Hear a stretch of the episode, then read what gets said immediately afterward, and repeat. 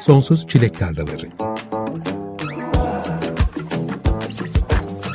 Güncel sahneden söyleşiler. Hazırlayan ve sunan Tuğçe Yapıcı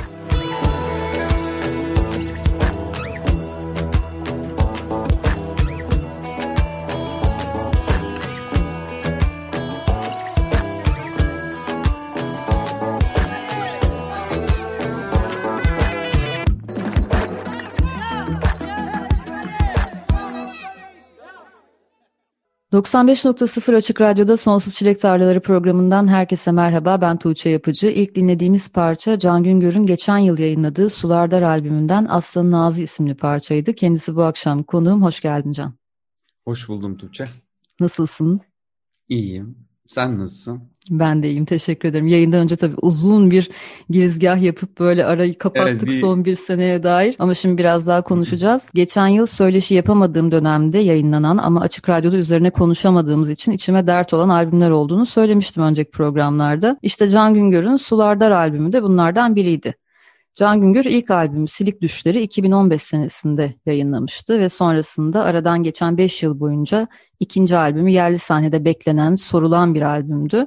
Ben de çok beklemiştim ama sonrasında üzerine konuşma şansı bulamadık. Ben de dedim ki o zaman albümün birinci yaşını neden Can Güngör'le birlikte Sonsuz Çilek Tarlaları'nda kutlamayalım. Müthiş. Bir Sular Dar albümü 24 Nisan 2020'de yayınlanmıştı. Bugün takvimler 26 Nisan 2021'i gösteriyor. Yani albüm birinci yaşını henüz doldurmuş bulunuyor ve geçen hafta albümden Bu Sular Derin parçasında yeni bir klibi yayınlandı. Bu da beni doğru bir zamanlamayla isabetli bir davette bulunduğuma bir defa daha ikna etti.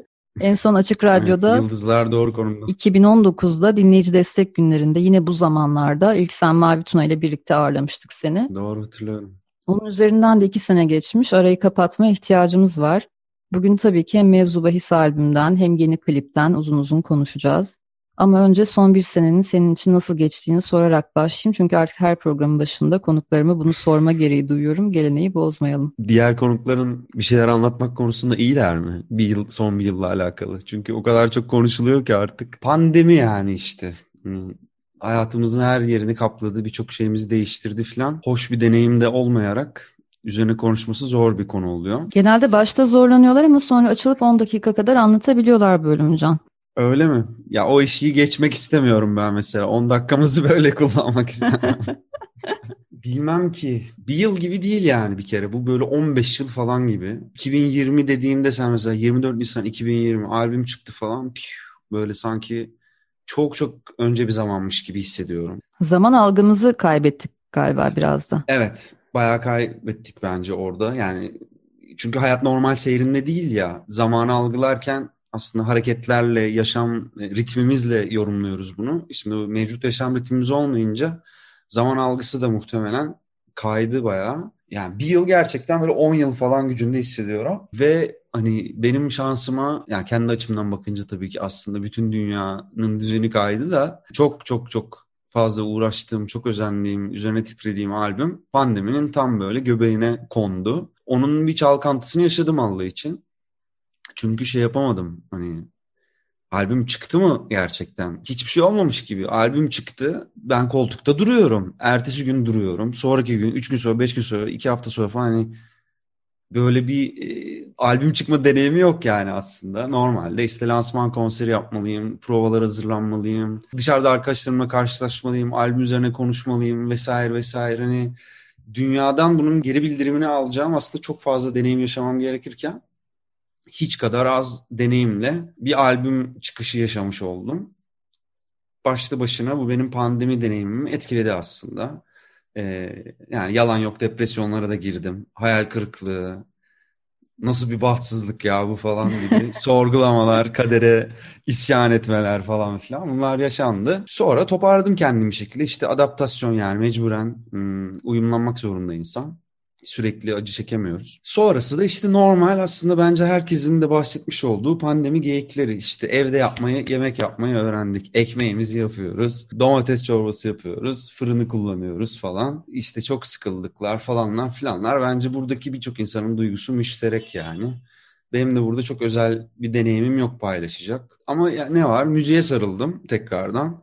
Hani albüm çıktı. Ben Mayıs ayında hemen yeni şarkılar yapmaya başladım falan. İçimden geldi yani böyle. Belki o sıkışıklıkla. İşte biraz stüdyo işlerini e, eve getirmeye başladım. Evde demolar yapmaya başladım falan. Vaktimi öyle değerlendirdim. Kendimi öyle delirmemiş halde tutmaya çalıştım. Özetlemek gerekirse böyle. Aslında üretim alanın da stüdyodan eve kaydı gibi herhalde biraz. Evet öyle oldu. Yani çok eskiden olduğu gibi aslında tekrardan o düzene dönmüş oldum. Peki stüdyolar bu dönemde biraz fonksiyonlarını yitiriyorlar mı acaba? Acaba diye düşünmeden edemiyorum. Çünkü yine kayıtlar elbet yapılıyordur. Albüm kaydı belki çalışanlar vardır sizin de Şen Bakkal stüdyonuzda. Ama günlük çalışmalar için yani eski hareketlerine sahip değiller herhalde artık. Evet. Bizim stüdyo zaten o manada ticari bir stüdyo olmadı. Hani biz kendi ihtiyaçlarımızı karşılamak için kurduk. Zaman zaman da arkadaşlarımızla paylaşıyor olduk. Ama tabii ki profesyonel e, stüdyoların durumları çok iyi değildir diye tahmin ediyorum. Gerçi bir taraftan şöyle bir şey de oldu.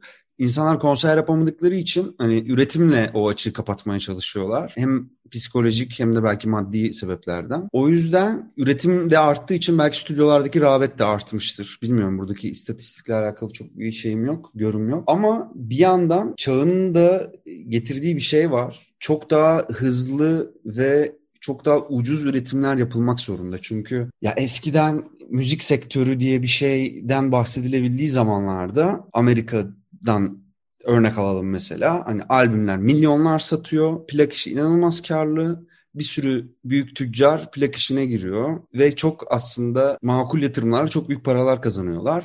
O kazanılan paralar da beraberinde çok büyük stüdyoları, çok çok iyi şartlarda işler üretebilmeyi gerektiriyordu o kültür aslında öyle öyle evrildi yani. Çok karlı bir işin mutfağının da büyümesine neden oldu. Şimdi tam tersi. Yani artık 17-18 yaşında çocuklar evde işte Fruity Loops'ta beatlerini yapıp üzerine rhyme'larını mırıldanıp böyle milyonlar dinlenebiliyorlar falan. Orada oyunun kuralları biraz değişti. Biraz değil bayağı değişti aslında. Stüdyoyu kullanmak, stüdyoyu bir araç olarak kullanmak, toplu olarak müzik yapmak mesela. 5-6 kişi biz bir grubuz hadi müzik yapıyoruz falan demeler, etmeler onlar gittikçe azaldı bence. Evde bir kişi, iki kişi, üç kişilik takımlar müzik yapmaya başladı maksimum. Ya çağın getirdiği yalnızlaşma da belki buna e, çanak tutuyor olabilir bilmiyorum. O yüzden aslında ben de tam böyle şeyin yani çağın e, bildirdiği şeyin tersine bir şey yaptım. Yani bu albümle yani hem 15 şarkılık bir albüm hem eski usul her şeyin canlı çalındığı yaylıların nefeslerin hani böyle midi kurtarır abi denmediği prodüksiyonlar yapmaya çalıştım. Ve aslında şey oldum hani ben albüme kafayı gömdüm 3 yıl 3,5 yıl kafayı bir çıkardım. O ben bambaşka bir yerdeyim aslında dünyadan falan gibi hisler yaşadım. Şimdi ben de aslında üretim metotlarımı gözden geçirip daha verimli ve hızlı üretimler yapmanın yollarını arıyorum eve geçmek de e, bunlardan bir tanesi oldu. Artık öyle üç ayrı session'da trompetler kaydedeyim, ay zayıf duyuldu bir de trombon kaydedeyim üstüne yaylılar, arplar, işte çocuk korusu onlar bunlar falan hani öyle işi büyütecek şeylere aslında pek girmek istemiyorum. Tatmin de oldum çünkü yeterli oldu benim için. Bir hayalim vardı onu gerçekleştirdim. Şimdi biraz daha başka şeylerin peşindeyim. Aslında çok güzel bir yere getirdin sohbeti çünkü benim de sana dair aklıma takılan soruları tam soracağım şeylere doğru dümeni kırdın. Albüm dediğin gibi 15 şarkıdan oluşuyor ve 70 dakika sürüyor. Çoğu sanatçı buradan iki albüm çıkarmayı tercih edebilirdi. Belki iki seneye yayabilirdi ve daha sık içerik yayınlamayı zamanın şartlarına daha uygun bulabilirdi. Senin ise böyle şeyler hiç umrunda değil gibi görünüyor bana. Günümüzde 15 şarkılık bir albüm sık karşılaştığımız bir şey değil. O yüzden de ilginç ve sana özgü bir tercih olarak görüyorum. Dijital platformlara daha sık içerik üretmek gibi baskılar seni hiç etkilemiyor mu? Zamanın gerekliliklerine uyum sağlama baskısının üzerinde hissetmiyor musun? Yoksa tüm bu baskılara karşı duruş olarak ben bir albüm yapıyorum ve albüm neyi gerektiriyorsa ona izin veriyorum tavrı mı bu? Aslında işte dediğim gibi hani ben albüme kafayı gömdüğümde ee, sene kaçtı. yani evet sene kaçtı. Dünyada ne olup ne bittiğiyle çok ilgilenmedim aslında. Tabii ki birçok insan bana dedi ki 15 şarkılı bir albüm çıkarma. Artık kimse albüm dinlemiyor. Efendim ikiye böl, üçe böl, single'lar yap falan filan. Yani hepsi çok mantıklı. Mantıken duyuyorum yani o söylenen şeyleri. Ama ben de bir hayalimi gerçekleştirmeye çalışıyorum. Müzik yaparken de aslında kendi tatminimi aslında her şeyden öne koyuyorum tabii ki. Bu benim hayalim, bu benim oyunum. Benim istediğim şekilde olmalı. Tabii ki bencilce bir tatmin duygusu değil sadece. İletişimde kurmasını istiyorum insanlarla. Ama yani orada uyumlanma çabasıyla hayalimden de vazgeçmek istemedim. O yüzden albümü bölmedim. Hani bana herhalde 30 kişi falan demiştir yani. Böl şu albümü ya falan filan diye. Denedim de yalan yok yani. Oturdum denedim bölüyor muyum falan. Ya bölünmüyor olmuyor yani ayıramıyorum. Onlar böyle bütün vücudun DNA'sı gibi yani o şarkılar. O birbirlerinden koparamadım onları bir şekilde. O yüzden öyle gitti ama şimdi diyorum ya albümden kafayı çıkardım artık bir yıl geçti. Çağın ne yönde değiştiğini belki daha iyi fark ediyorum şu anda. O yüzden single'lar yapmak istiyorum mesela şu anda. Beni o heyecanlandırıyor. Daha hızlı üretmek. Çoğunlukla evde bitirdiğim şeyleri yayınlamak. Yani çok eskiden yaptığım gibi aslında. E, 2011 falandı. Ben işte evde bir demo kaydediyordum. Böyle artık sabah 4 olmuş 5 olmuş. Hani yorgun düşmüşüm dinliyorum falan. Heyecanlanıyorum. Ya bu güzel oldu galiba. Hadi bir koyayım şunu SoundCloud'a. Bir hadi koyayım YouTube'a falan dediğim bir his var. O dönem yaşadığım şey çok güzeldi. Hızlı iletişim kurmak o şarkının hissi soğumadan, işler büyümeden, böyle film çeker gibi büyük prodüksiyonlar falan yapmadan daha ham ve saf bir duyguyla üretmek. Şimdi o, o yola dö- aslında dönmek istiyorum. O yüzden birçok şeyi evde kotaracağım gibi duruyor. Hani belli başlı işler için stüdyoya giderim. İşte belki vokal kaydı için, davul kaydetmek için, hani gürültülü bir şeyler için falan filan ama geri kalan şeyler aslında evde çözüp daha hızlı ve verimli bir üretim yapmanın yollarını arıyorum. Bu bizim sanatçılarla çok fazla konuştuğumuz bir konu. Artık söylediğin gibi plak şirketleri de bu anlamda yönlendirmeler yapıyor. Menajerler de zaten dünyaya biraz bakıyorsan artık işlerin böyle ilerlediğini görüyorsun. Ve sanki o albümler bölünmese olmazmış gibi, sanki işte iki ayda bir single çıkmasa olmazmış gibi. Yani başka bir yolu yokmuş gibi. Sanatçılar da mecburiyeti hissederek artık böyle yapmak zorunda kalıyorlar bir noktadan sonra. Ama sen umursamadın ve 15 şarkılık albümü yayınladın. Şunu merak ediyorum yani çok büyük bir dezavantajı var mı bunun? Mesela hep şundan korkuyorlar. Albümün hepsini kimse dinlemeyecek. Tek tek verdiğinde daha Hı-hı. iyi dinliyor insanlar. Ya da işte başta birkaç ay dinlenecek sonra dinlemeler çok fazla düşecek gibi kaygılar var sanatçıların tavırlarının arkasında. Sende nasıl ilerledi durum? Yani bunlar doğru aslında. Evet bir albümdeki 15 parçanın 15'i de eşit güçte dinlenmiyor. Ama o da zaten albümün e, kaderi, albümün yolculuğu. Yani albüm fikrinin bir sonucu yani bu. O yüzden buna isyan edilemez. Belki eskiden de kaset zamanında falan da böyleydi. Bilmiyorum ki yani e, birkaç şarkı öne çıkıyordu. Bazı şarkıları işte Walkman'de ileri sarıyordun falan hoşuna gitmiyordu. Albüm medium olarak böyle bir sonucu bence doğuruyor. Başka ne, ne sormuştun pardon? Yani çok büyük bir dezavantajı oldu mu gibi bir şey sordum aslında. Yapılmaması gereken bir şey mi gerçekten? Yani buradan böyle bir ders Yok çıkıyor. değil. Bence ben bir kere şeye yani bu işte e, Spotify'ın CEO'su böyle hepimizin patronu gibi açıklamalar yaptı falan. Artık öyle albüm zamanı bitti. 2-3 ayda bir şarkı çıkaracaksınız falan. Allah Allah. Yani ben şey değilim ki abi. Yayıncı değilim. Ben dergi değilim. Ben bir insanım. Dünyadan bir takım aldığım inputları bir şeye dönüştürüyorum. Bu bunu belli bir ritimde yapma mecburiyetine sahip değilim. Ben bunu mesela kabul etmiyorum. Bunu yapmış olmak için yapan insanların da yaptıkları şeylerin sonucunun etkili olduğunu düşünmüyorum aslında. Yani bir eser üretmekle içerik üretmek arasındaki çizgi çok bulanıklaştı aslında. Temel sorun o gibi. Aynen öyle, aynen öyle. Şöyle diyesim geliyor. Tanrılar kurban istiyor falan filan vardır ya böyle mitolojide filan işte. İçerik tanrıları içerik bekliyor falan. Gerçekten öyle. Sanki hani siz sanatçı değilsiniz de o platformun içerik sağlayıcılarısınız gibi bir yerden konuşuyor. Evet, ona dön, ona dön dü ben o algıyı müthiş reddediyorum. Hani ben mesela şey desem de hani artık hızlı üreteceğim falan filan desem de içime sinmezse benim o şarkı 6 ay sonra çıkar belki bir yıl sonra çıkar belki hiç yapmayı veririm. Bilmiyorum hani onu böyle bir mecburiyet gibi omzuma almak istemiyorum yani öyle büyük yükü ben kabul etmiyorum. Bence insanlar da kabul etmesinler müzisyenler. Niceliğin orada nitelikten götürdüğü bir şey olduğunu düşünüyorum. E, bence dinleyici açısından da öyle. Sen onu kabul ettiğin zaman benim çok üretmem lazım, seri olmam lazım falan filan dediğin yerde aslında değerini e, bence eksiltiyorsun gibi geliyor. Güç orada değil ki. Güç çoklukta değil. Yani ürettiğin o tekil şeyin içerisinde aslında o güç. Orada kurduğun iletişimde, oradaki orijinalliğin, sahiciliğin vesaire neyse onu yakalamadıktan sonra seri olmanın hiçbir esprisi yok bence. O yüzden onu kabul etmiyorum. Ama albümde yapmam bir süre. Yani böyle single oyununda oynamak istiyorum. O da zevkli bir şey tabii ki. Bir konsept mecburiyetin olmaması mesela çok güzel bir şey. Beni albümle alakalı uğraştıran şeylerden bir tanesi de aslında 15 şarkıyı hani 15. biraz ekstralar gibi hidden track olacaktı aslında o şarkı. Ama geri kalan 14'ü için e, hani birbirlerine yanaşık olabilmeleri hem playlist olarak hem sound olarak falan çok ciddi bir mesai aslında.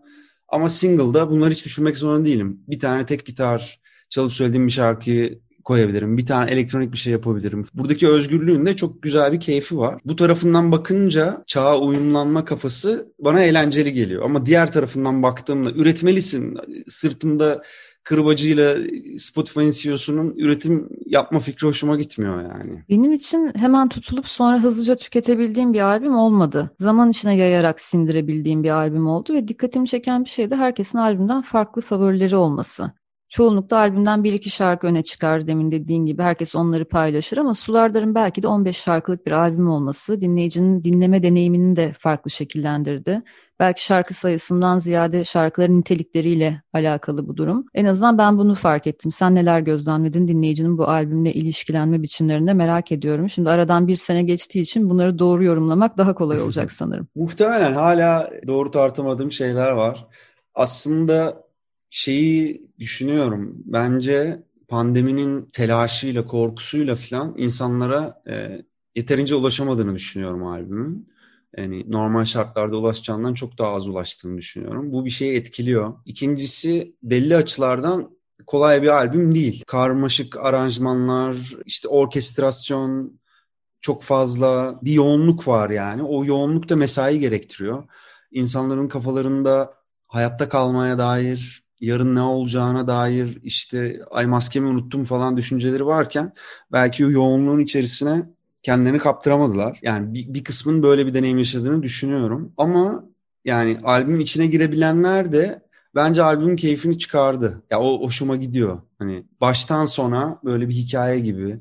Ee, ilk çıktığı zaman da birkaç müzik yazarı öyle güzel eleştiri yazmıştı. Yani roman gibi falan diye. Bu çok tatlı bir şey. Çünkü aslında benim de albüm yaparken hayal ettiğim şey gerçekten bir film gibi. Play'e bastım, başladı bitti gibi bir deneyim sunmaktı yani insanlara. Kimisi de böyle tüketti albümü. Ve evet hani öne çıkan şarkı e, çok olmadı. Yani 2-3 şarkı belki biraz daha önde ama anladığım kadarıyla genel olarak insanlar seviyorlarsa seviyorlar, sevmiyorlarsa sevmiyorlar falan gibi. İlginç bir şekilde mesela hiç yani çok m, özel ve farklı bir şarkı olduğunu düşündüğüm Kasım'da açan birçok insan tarafından çok benimsendi mesela. Bu beni şaşırtıyor. Geçen live session kaydettik, videosu çıktı falan. Orada komentlerde işte Kasım'da açanı bekledim işte niye çalmadınız falan filan diye. Allah Allah ilginç hani bu şarkıyı böyle bu kadar bağlanıp bekleyen insanlar var e, diye hatırladım tekrardan. E, böyle ilginç hikayeler de var aslında istediğim de bir şey bu. Zamana direnmesi albümün. Zamanla demlenerek kıymetini bulması. İlk albüm de biraz öyle olmuştu. Hani 2015'te çıktı ama çok az insan biliyor. Çok az insan bundan haberdar. İşte bir sürü arkadaşıma diyorum ki e, albüm çıkardım falan. İşte ne albüm? Davul albümü çıkardım falan diyorlardı mesela bana. Hani beni davulcu olarak biliyorlar çünkü. Ya ilk albümün de mesela bir demlenmesi gerekti. Bir iki yıl, üç yıl böyle yavaş yavaş yayılana kadar yani ben saldırgan PR yapan birisi de değilim. Zaten müzik de bunu kaldırmıyor vesaire. Kendi halinde yavaş yavaş demlenerek albümün insanların dünyasında bundan 5 sene sonra çok daha önemli bir yerde olacağını düşünüyorum aslında. Geçmiş deneyimlerim de bana bunu söylüyor. Öyle şimdi bir yıl geçtiğin de bunları galiba görebiliyorum ancak. Evet dediğin gibi aslında ben de silik düşlere dair benzer bir şey düşünüyorum. Yani gözlemledim de hatta zaman içinde insanların birkaç sene sonra keşfettiklerini ve çok heyecanlandıklarını hatta hala bile o albümü keşfedenler olduğunu görüyorum. Kesinlikle Hı. Sular Dar'da aynı şekilde zamansız bir albüm olarak zaman içinde yerini daha iyi bulacak. Şimdi geçen hafta klibi yayınlanan Hı. albümdeki parçalardan bu Sular Derin'i dinleyeceğiz. Dinledikten sonra klipten de parçadan da konuşacağız biraz. 95.0 Açık Radyo'da Sonsuz Çilek Tarlaları programı devam ediyor. Can Güngör'ün bu Sular Derin adlı parçasını dinledik. Geçen hafta klibi yayınlandı bu parçanın. Senin her klibinin bir albüm yayınlanıyor heyecanıyla sunulduğunu ve dinleyicide de benzer bir heyecan yarattığını gözlemliyorum. Albümdeki titizliğinin aynısını klip çalışmalarında da görüyoruz. Bir önceki albümden Uçurumlardan parçasının klibinin çıktığı gün çok sayıda insanın heyecanla paylaştığını ve yarattığı etkiyi hatırlıyorum hala. Bu albümün ilk klibi Sesini Ver içinde şahane bir stop motion animasyon yapmıştınız. Bu Sular Derin'in klibinde de geniş bir ekiple özel özenli bir çalışma yürütmüşsünüz yine gördüğüm kadarıyla. Neden albümün ikinci klibi için bu şarkıyı seçtin ve klibe dair neler söyleyeceksin bize? Teşekkür ederim. Yani böyle algılanıyorsa çok sevinirim.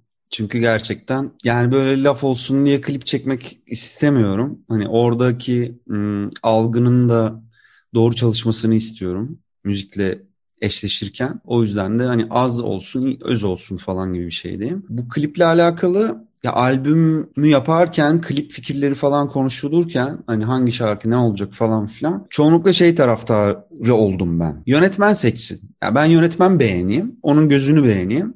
O e, hangi şarkıda e, kendi zevkinin, duygularının, yaratıcılığının parlayacağını düşünüyorsa ona çalışsın. Çünkü orada artık sadece şarkı yok. Orada bir video çalışması da var. Onun da şarkı ne kadar güçlü ve yaratıcı vesaire ise videonun da bence öyle olması lazım. Bu yüzden bu şarkıda da Fatih Kızılgök diye çok sevdiğim ve çok yıllardır takip ettiğim ve aslında çok az video klip çalışması yapmış ama yaptığı işleri de insanların zihnine kazımayı başarmış bir yönetmen. Onu aradım. Zaten ara ara yoklardım ben onu. İşte ne yaptın, ne ettin falan filan kendimi hatırlatırdım. Çünkü aslında çok zamandır biz konuşuruz onunla klip. Hani yapalım edelim şu olsun bu olsun vesaire bir türlü yıldızlar doğru konuma gelmemişti. Bu sefer geldi. Ben yine e, dediğim şeyi yaptım ona. Sen dedim albüm dinle, bir şarkı seç. Hangisine yükseliyorsa onu yapalım. O önce başka bir şarkı seçti aslında. Revolte'yi seçmişti. Bir fikir buldu. Sonra o fikir böyle dedi ya zor olacak çok insanlı falan filan. Başka bir şey ben bulacağım dedi. Sonra bu Sularde'nin fikriyle geldi. İnsanları, dansçıları asalım, onlar dönsünler kendi merkezlerinde. Ölü doğa dediği insan heykelleri olsun falan dedi. Böyle bir sürü fikir attı benim üstüme. Fakat şarkı seçmedi. Dedi hangi şarkı yapalım bunu falan. Ben duyunca fikri dedim bu kesinlikle bu sular derin olmalı. Orada hani kendi merkezinde dönen e, ama birbirine de uzanmaya çalışan iki insanın hikayesi e, en çok bu sular derinle eşleşiyor. Albümdeki belki en çok ikili ilişkilere, e, aşk ilişkisine dair referanslar barındıran şarkı da o. O yüzden e, bu sular derin de ben ısrarcı oldum. O da ikna oldu ve böyle bir şey çıktı ortaya. Valla çok mutluyum gerçekten özel bir çalışma olduğunu düşünüyorum. Fatih ile çalışabilmiş olduğum için de çok şanslıyım. Umarım uçurumlardan dair de öyle şeyler, geri bildirimler alıyorum gerçekten. Birçok insan çok seviyor, çok özel bir yere koyuyor. Umarım bu şarkının klibi de öyle, öyle olur. Zamanın testini geçer yani bu da. Şarkıda bir takım işbirlikleri de var. Ben bu şarkı aslında 2-3 farklı düzenleme yaptım. Çok delirdim zamanında. E, albüme de en son giren şarkılardan bir tanesi. Yani ilk playlistler yaptığımda benim bu şarkı yoktu hesapta. Buna birkaç farklı düzenleme yaptım. Bir tanesi daha böyle işte hani grup çalıyormuş falan gibi bir şeydi. Hatta birçok arkadaşım onu seviyordu. Bir tanesi de böyle arplı, yaylılı ve daha e, beyefendi bir aranjmana sahipti falan.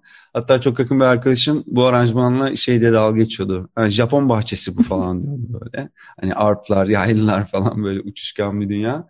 Sonra ben hani bu Japon bahçesi olan düzenlemeyle ilerlemeye karar verdim. Bir şekilde hani daha şarkıda daha benzersiz bir özelliği ortaya çıkarttığını düşündüm. Sonra da işte yaylıları çalın edildi falan. Bir sürü insan çaldı bu arada. Yani iki ayrı e, kuartet çalmış oldu üst üste. Onları yaylı orkestrası gibi duyurmak için öyle kullandım. Sonra da işte arp soruşturmaya başladım. Hani arp kim çalar, kim eder falan filan diye. Herkesin işaret ettiği bir tane insan oldu. Aslıhan Güngör sağ olsun Antalya'dan kalktı geldi. Hocası Mine Akın diye bir hanımefendi. Onun Şişli'de evi var. O evde biz iki gün arp kaydı yaptık. Yani bayağı eve kurulduk. Çünkü arp taşıması zor ve zahmetli ve riskli böyle. Hani narinli bir enstrüman. İşte Aslan'la ben zaten yani arp aranjmanını büyük ölçüde yapmıştım ama doğaçlama olan yerler vardı. O yerler için sağ olsun o da gönlümden bir sürü, bir sürü şey koptu. Bir sürü take aldık. Güzel ve özel bir arp performansı oldu. Sonra da hani ben bir kadın sesi böyle bana cevap versin diye hayal ettim. Böyle sanki işte suyun altından geliyormuş gibi falan bir şeyle çağrışımla. Orada da Göksel geldi aklıma. Gökselciğim çok artık 2012'den beri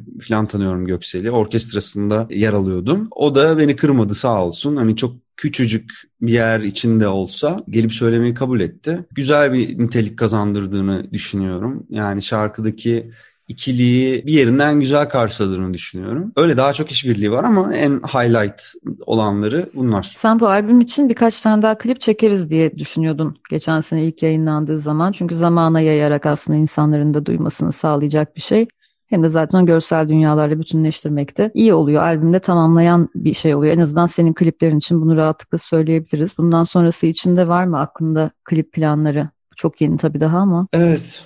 Yani şöyle aslında albümü tanıtmaya dair planlarımın sonuna geliyor gibiyim ben. Ee, çünkü artık yeni üretimlere biraz yelken açmak istiyorum. Canlı bir session yaptık. O session da insanlara ulaştı ve bence albüm biraz tanıttırdı. O ve bu kliple birlikte ben aslında kendi zihnimde galiba albümü kapatıyorum. Ee, ki artık hani, yeni şeyler yapabilmem lazım. Aslında buradaki şarkıların birçoğu çok eski. Ve hani ben 3 yıldır falan bununla uğraştığım için doygunluk hissi yaşıyorum. Ee, artık yani bu albüme dair şeylerle çok fazla isteğim yok. Bir orada bir yaratıcılık, bir heyecan doğmuyor benden. Yeni şeyler yapmak istiyorum. Yeni şarkılara yoğunlaşmak istiyorum falan. Ya yani büyük konuşmuyorum ama galiba albümün son video klip çalışması bu oldu. Hani sonradan belki sürpriz bir şey olursa bilemem ama yeni şarkılara doğru yelken açmak istiyorum. Bu arada sen 2017'de konserleri ara vermiştin. Hep albüm çıkınca yeniden konserlere başlayacağım demiştin ama albüm çıkışı da pandemiye denk gelince çok uzun zaman sahnelerden uzak evet. kalmış oldun. Orada ekip de değişti. Geçenlerde o bahsettiğin live session kaydınızı izledim. Yeni bir ekip bir araya getirmişsin gördüğüm kadarıyla. Bundan sonrasında konserler başlayınca da bu ekibi mi görürüz artık sabitlendi mi? İnşallah sabitlenmiştir. ben çok seviyorum herkesi gruptaki çok kıymetli arkadaşlarım ve çok iyi müzisyenler. Sağ olsunlar benimle çalmayı kabul ettiler. Yani hayat normal şartlarda devam ederse beraber umarım yıllarca çalarız. Ee, bir tek genç bir müzisyen arkadaşımız var grupta, davulcu arkadaşımız Mehmet Ali Şimayli. Şu an zaten parlayan e, yeteneklerden. Caz dünyasında da aranan bir isim oldu filan. O zannediyorum yurt dışına eğitim için gidecek. Ee, daha kesinleşmedi ama onun gitme durumu var. Gitmesini istemem tabii ki ama bir yandan da onun için isterim. Öyle bir müziğe gönül vermiş birisi olarak bence imkanlarını çoğaltmalı. O yüzden hani Mali ile galiba sonbaharda falan vedalaşacağız gibi gözüküyor. Ee, ama onun dışındaki arkadaşlarımla umarım sonsuza kadar çalarız. İnşallah o günlere çok uzak değilizdir. O zaman şimdi yine Can Güngör'ün Sulardar albümünden programın başlarında ismi geçen Kasım'da açan parçasını dinleyelim ardından tekrar burada olacağız. 95.0 Açık Radyo'da Sonsuz Çilek Tarlaları programının son bölümündeyiz. Bugün Can Güngör'ün geçen yıl yayınlanan, bugün birinci yaşını kutladığımız Sulardar albümünden Kasım'da Açan adlı parçayı dinledik. Şimdi son senelerde sanatçıların dinleyicileriyle bağ kurmalarını ve bu bağı sürdürmelerini sağlayan temel şeylerden birisi sosyal medya platformları. Senin sosyal medyayı çoğu sanatçı kadar aktif kullanmadığını gözlemliyorum. Pek çok sanatçı dinleyiciyle ilişkisini sürdürebilmek için sosyal medyayı zorunluluk olarak görüyor. Çoğu zaman yorucu bulsalar da kendilerini içerik üretmeye mecbur hissediyorlar. Bunun da sanatçı olmanın yani işin bir parçası haline geldiğinde bir mutabakat var diyebiliriz. Ama bir yandan düşündüğünde Can Güngör gibi bir sanatçı da var. Sosyal medyayı daha çok işlerini paylaşmak için kullanıyor. Orada her gün aktif olma mecburiyetini hissetmiyor her sosyal medya platformunu kullanma gereği de duymuyor. Seni görünce demek ki böyle de olabiliyor diyorum. Belki de bunu bir şart olarak görmemiz de bir yanılsamadır o zaman. Çünkü sen günlük hayatın her anını paylaşmasan da seninle sadece müziğin üzerinden bağ kuran kemik bir kitle de var. Sen artık bu zorunluluk haline gelmiş dünyada varlık gösterebilmek için sosyal medyada aktif olma mecburiyetinden kendini nasıl azat ediyorsun? Yani içimden gelmiyor aslında çoğunlukla. O oyunu oynamak istemiyor oluyorum. Ya mecburi gibi yapınca da zaten hiçbir şeyde güzel olmuyor. Kimi insanlar bunu çok tatlı bir şekilde yapıyorlar. Melike mesela, Melike Şahin harika kullanıyor kullanıyor yani sosyal medyaya. Ee, çok tatlı bir iletişim kuruyor orada falan. Onu mesela çok güzel bir yerde buluyorum. Ama mecburiyetten yapınca da olmuyor. Benim de içimden gelmiyor. Benim hep aklımda şey var. Hani ben üreteyim atayım insanların ortasına ve ben çekileyim ortadan. İnsanları yaptığım şeyle baş başa bırakmak gibi bir eğilimim var aslında. Instagram'ı da öyle kullanıyor oluyorum bir şekilde. Hani klip yaptım buyurun işte e, session çektik buyurun falan gibi e, hani geri kalan şeyleri e, çok paylaşmak içimden gelmiyor. Ama yani işte dedin ya böyle de oluyormuş falan. Ya oluyor mu da emin değilim mesela. Belki hani daha daha sık paylaşım yapsam işte daha çok takipçim olur falan. Belki beni dinleyen insanların büyük bir yüzdesi daha mutlu olur. Hani beni daha çok tanıdıkları, tanıyacakları için vesaire. Hayatıma daha çok şahit olacakları için. Oluyor mu kısmını bilmiyorum ama zaten benim için e, şu anda başka bir seçenek yok. İçimden gelmediği için yapamıyorum. Bu kadarı geliyor elimden. Bilmiyorum insanlara ulaşabiliyor muyum ondan da emin değilim. Yani Instagram'da bir ara Facebook öyleydi mesela. İşte bir paylaşım yapıyorsun. Diyor ki sana bunu işte ben bin kişiye gösterdim. 5000 kişiye göstereceksen bana bir 50 liracık veri, veri ver falan diyor mesela. Instagram'da galiba böyle bir yere dönmeye başladı. Hani bakıyorum işte 13 bin takipçim var aslında. Ama paylaştığım şeylerin izlenmeleri, reaksiyonları falan bundan çok daha az çok yakın arkadaşlarıma sordum oluyor mesela işte ya gördünüz mü şunu paylaştım izlediniz mi falan filan. Aa yok ben görmedim falan. Ama işte ben mesela üç kere paylaşmışım onu. Hani orada da bir fonksiyon bozukluğu da var bence bir şekilde. Aslında yaklaşık olarak takipçilerinin yüzde onu gibi bir dilimine gösteriyor senin paylaşımlarını. Öyle mi? Evet bunu artırmak için insanlarla daha fazla etkileşime girmen gerekiyor takipçilerinle. Yani sen onların fotoğraflarını beğenirsen, yorum yaparsan, işte story'den özel mesajlaşmalar yaşanırsa bunların akabinde sen onların timeline'larında ön sıralara çıkabiliyorsun. Aslında yani Instagram hmm. biraz mesai harcanması gereken bir şey. Yani bir post paylaşacaksan o gün içinde önceden storyler attıysan mesela o postun yine öne çıkması artıyor gibi bir sürü bir sürü şey var. Yani gireyim de ben postumu atayım çıkayım hmm. herkes görsün gibi bir dünya maalesef artık orada kalmadı. Tabii bunlar vaktin varsa bunlara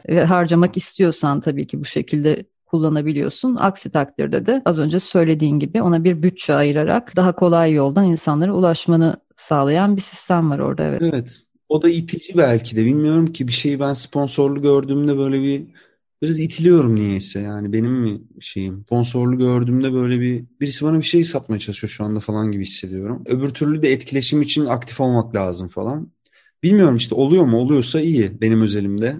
O, olabiliyorsa sevinirim yani ama galiba aslında ulaşması gerekenle az insana ulaşıyor benim şu andaki aktivitemle yaptığım şeyler. En azından seni takip eden kemik kitlenin işte albümünün çıktığından, klibinin yayınlandığından haberdar olmasını bir şekilde sağlayabilmek gerekiyor.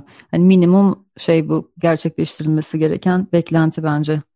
Evet ya işte o oransal olarak galiba düşük kalıyor gerçekten. O insanların reaksiyonlarına değer veriyorum birçok insana yazıyorum, tekrardan paylaşıyorum. Ne yani repost mu denir ona storyler içinde olan şey. Onu falan yapıyorum mesela hani birebir teşekkür ediyorum. Bir şey sorunca birisi yazıyorum falan. Onlar hoşuma gidiyor. O etkileşim de iyi geliyor bana aslında. Ama e, onun dışında çok baş fazla bir Orada da saatlerini yani. harcamak istemiyorsundur diye tahmin ediyorum. Evet biraz istemiyorum. Biraz böyle enerji hemen bir şey bence Instagram ya. Hele biraz depresyona meyilli bir dönemdeysen e, çok fazla enerjini emiyor. Çünkü herkes aslında orada biraz iyi tarafını gösteriyor. Hani şey gibi kendini yalnızlaşmış gibi hissediyorsun. Bütün dünya çok iyi bak ne güzel takılıyor falan filan. Ben burada evimde mutsuz ve bir ekrana bakıyorum falan gibi hissediyorsun. Oradan bir enerji emilimi oluyor. Bir zaman kaybı oluyor. Hani hiçbir şey almadan, e, hiçbir şey edinmeden bir saatini kaybedebilirsin çok rahat yani. Bilmiyorum bu mesafe iyi. Ha bir de şunu söylemek isterim. Ya bazı şeyler çok geçici bence. Böyle geçici şeylere çok değer atfetmeye dair bir korku var bende. Yani korku da değil de kapılamıyorum. İşte bunlar 10 yıl önce Facebook abi her şey Facebook. En az günde işte iki, iki post yapman lazım. Paylaşımlar yapacaksın falan filan. Böyleydi mesela dünya. Şimdi Facebook anneannelerin ortamı oldu mesela. E şimdi Instagram'da belli bir yerden sonra o da e, bence bir doyuma ulaşacak ve ne bileyim sıkılacaklar insanlar artık birbirlerini görmekten. Tamam yeter artık yani kim ne yapıyorsa yap, yapıyor falan olacak gibi geliyor bana. O yüzden o böyle yani kısa vadeli şeylere bağlanamıyorum ben. Onun yerine iletişimi hani yazdığım şarkıyla, yaptığım video kliple kurmak e, daha sağlıklı ve kalıcı bir iletişimmiş gibi geliyor bana. Belki daha yavaş, etkileşimi de daha yavaş belki ama daha etkili hissettiriyor. Evet, senin müziğe bakış açın ve kendi müziğinle kurduğun ilişkin büyük ihtimalle sosyal medya kullanımını da şekillendiriyor. PR stratejilerini de şekillendiriyor. Belki sen de dinlediğin insanlarla dinlediğin sanatçıların influencer olmalarını zaten beklemiyorsun ya da onları sadece müzikleri için takip ediyorsan ediyorsun. Aynı şekilde dinleyicinle de benzer bir ilişki kuruyorsun gibi görüyorum. Evet galiba öyle evet. Peki Can çok teşekkür ederim. Maalesef programın sonuna geldik. Daha ben, çok uzun konuşabilirdik aslında seninle. Ben teşekkür ederim. Çok iyi oldu. Yani teklifin için çok sağ ol. Birinci yılını kutlamış olduk albümün. Üzerine toparlı konuştuğumuzda çok şey yapmamıştık aslında. Hem senle hem başka e, program yapan arkadaşlarla. Bu da güzel oldu. Güzel bir kayıt oldu. Ne güzel. Teşekkür ederim. Aradan zaman geçince daha doğru değerlendirebiliyor insan bazı şeyleri. Benim için de daha iyi oldu. Aslında bu albüm bir sene aradan sonra konuşmak. Çünkü aslında dediğin gibi zor bir albüm biraz.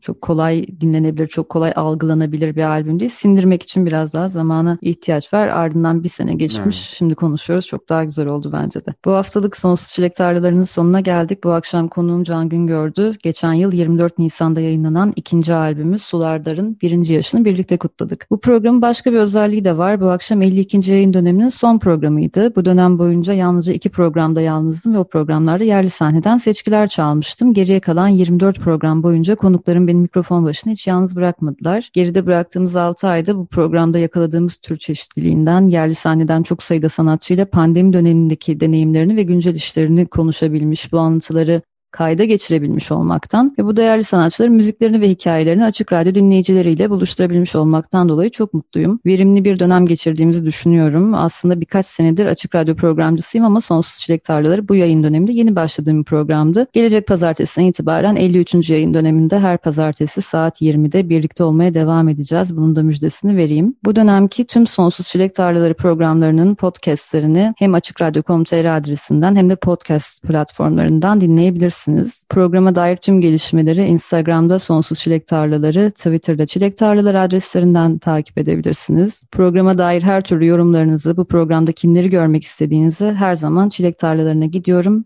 gmail.com adresinden bana yazabilirsiniz. Gelecek pazartesi konuğum 16 Nisan'da Kısmet adlı yeni albümünü yayınlayan Kolektif İstanbul grubu olacak. Onlar da 5 yıl aranın ardından yeni bir albüm yayınladılar. O yüzden tabii ki vakit kaybetmeden bir araya geleceğiz ve hem son 5 yılda neler yaşadıklarını konuşacağız hem de albümden bir seçki dinleyeceğiz. 53. yayın dönemine Balkan müzikleriyle şenlikli bir açılış yapmak isabetli olur diye düşündüm. Şimdi son olarak sizlere Can Güngör'ün Güneşsiz Sular Dar adlı parçasıyla veda edeceğiz. Can bu noktada bir defa da sana döneceğim. Ne söylemek istersin bu parçaya dair? Albümün en maceralı şarkısı ve aslında albümü yaparkenki motivasyonumun da temel elementlerini barındırıyor, temel duygularını barındırıyor. Kendini aşmak, kapasitenin üstüne çıkacak cesareti göstermek, kendinle yüzleşebilmek, iplerinden kopabilme cesaretini gösterebilmek aslında. Bu şarkının bende böyle temsiliyetleri var.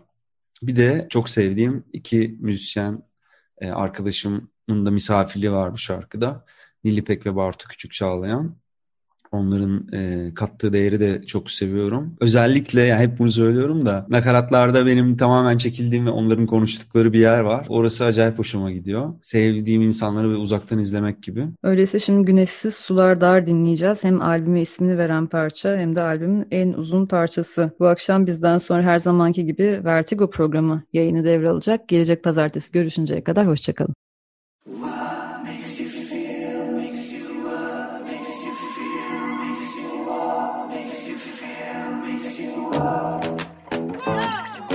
Sonsuz Çilek Tarlaları. Güncel sahneden söyleşiler. Hazırlayan ve sunan Tuğçe Yapıcı